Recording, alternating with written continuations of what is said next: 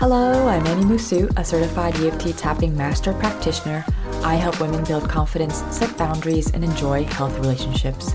Welcome to my podcast, Hush Your Mind, building a better relationship with yourself. On this show, I offer practical wisdom to help you clear fears, limiting beliefs, and trauma so that you can gracefully create a life you love. Welcome to episode number 18 of my podcast, Hush Your Mind, building a better relationship with yourself. In today's episode, you'll discover three tips to build emotional intimacy with your partner. A friend of mine recently complained about her partner to my husband Loic and me during our backyard brunch. She let out a long ah and threw up her hands, nearly knocking over the pitcher of freshly squeezed orange juice. My friend laughed sheepishly. You two are my go to source for relationship advice. I humbly accepted her compliment. She has witnessed the wonderful ups and horrendous downs of my once toxic relationship with Loic. Years ago, I never would have thought happily ever after would be possible. Conflicts happen, but we've learned how to leverage them to create a deep sense of security between us. As you can imagine, it took many years to repair and build true emotional intimacy. These three tips prove to be essential in bringing us closer, and we keep practicing them to deepen our love for each other. The first tip is heal your emotional baggage. The more Loic and I heal our stuff, the closer we become. This is by far my best advice to foster a soulful relationship. I cannot underline this enough. Each person enters into a relationship with their own emotional baggage. This baggage is composed of your past wounds and triggers. Arguments often happen because we react to something, like our partner's snide remark, that triggers an old wound. We're not excusing disrespectful behavior. Your feelings are always valid. But consider the idea that your reaction, like retorting or shutting down, may be a way to protect yourself.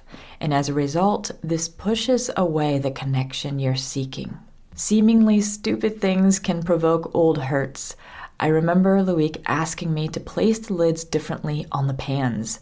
He explained that if the vent holes turned away from us, we could more easily avoid getting burned by the steam as we were cooking. Suddenly, I felt the familiar swell of shame rise to my face. I couldn't help but think I had committed a grave mistake. When I traced this feeling back to the past, I put my hand on my heart and gave myself some space. A part of me, my inner child, was still hurting from growing up with an overcritical father. Nothing seemed good enough for him, and though he was no longer micromanaging my life, I still felt the repercussions as an adult. If I hadn't cultivated deep self awareness, I probably would have resented Loic for his suggestion. I would have unknowingly pushed him away due to my past tinted glasses.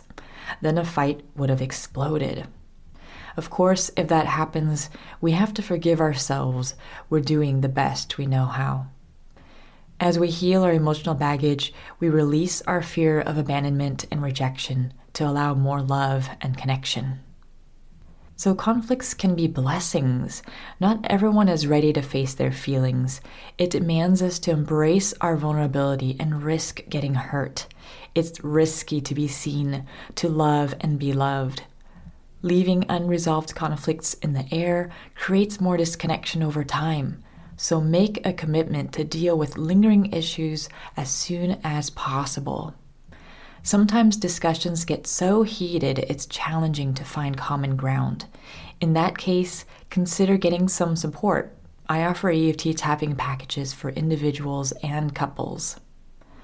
This Gottman Institute article that I linked in my blog article summarizes the five steps Loic and I use to resolve conflicts. The first step is express how you feel. Share the emotions that surfaced during the conflict to begin to understand each other's views. Step number two share your realities and validate each other.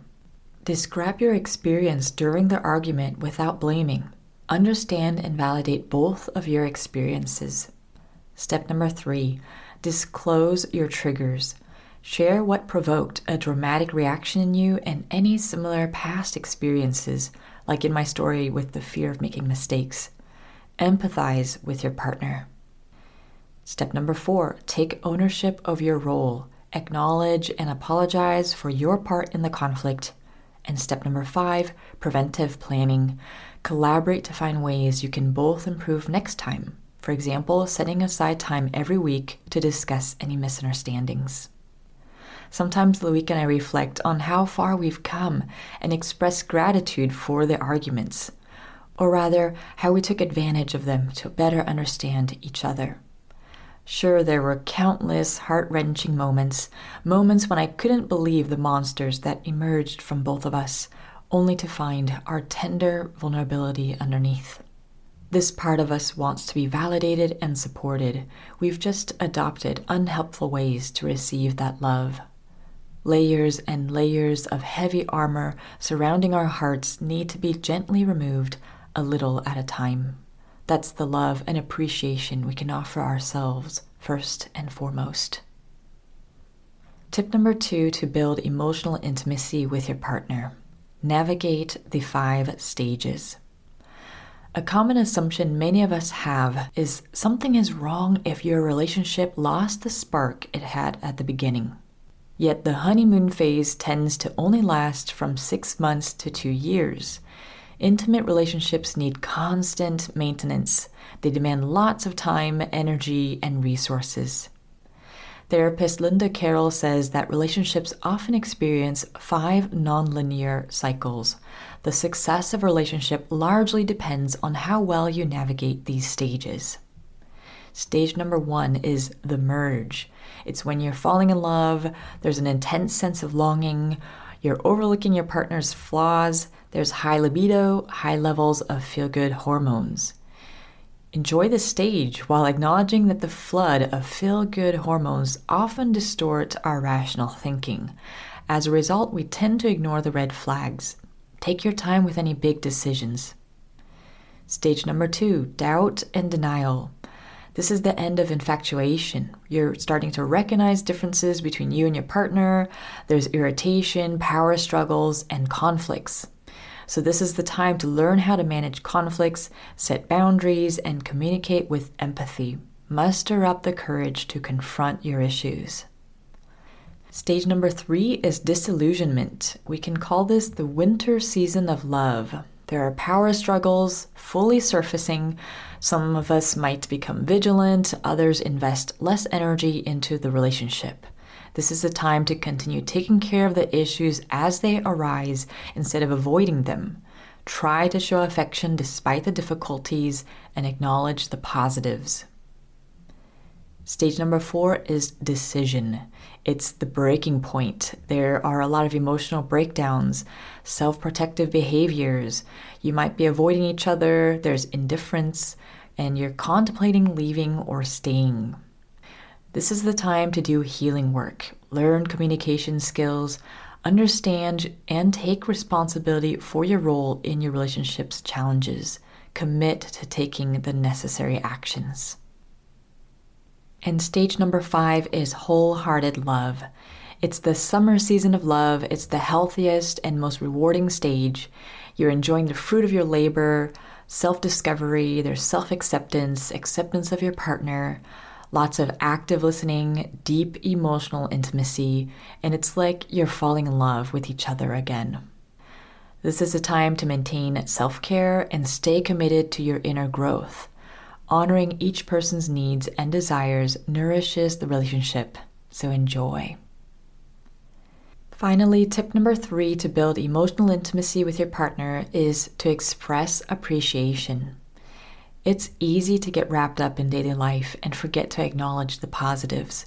If you both agree to take action, for example, we'll help each other make dinner, acknowledge the fact that you both followed through. In fact, give yourselves a pat on your back anytime you get a chance. You can say to each other, Whew, we did a great job.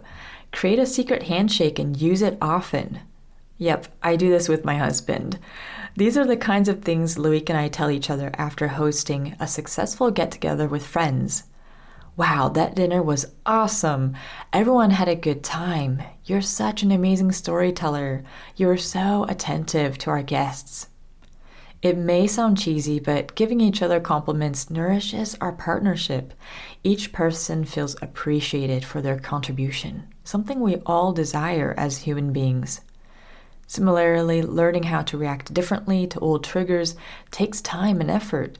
When we have deep compassion for ourselves and our partner, we can more fully appreciate the smallest positive changes. Wouldn't it be affirming to hear this from your partner? My love, I noticed how thoughtful you were when you gave me feedback. I really appreciate that. You can practice in your gratitude journal too. Write down a couple things you love about your partner every day. Needless to say, spending quality time together is essential.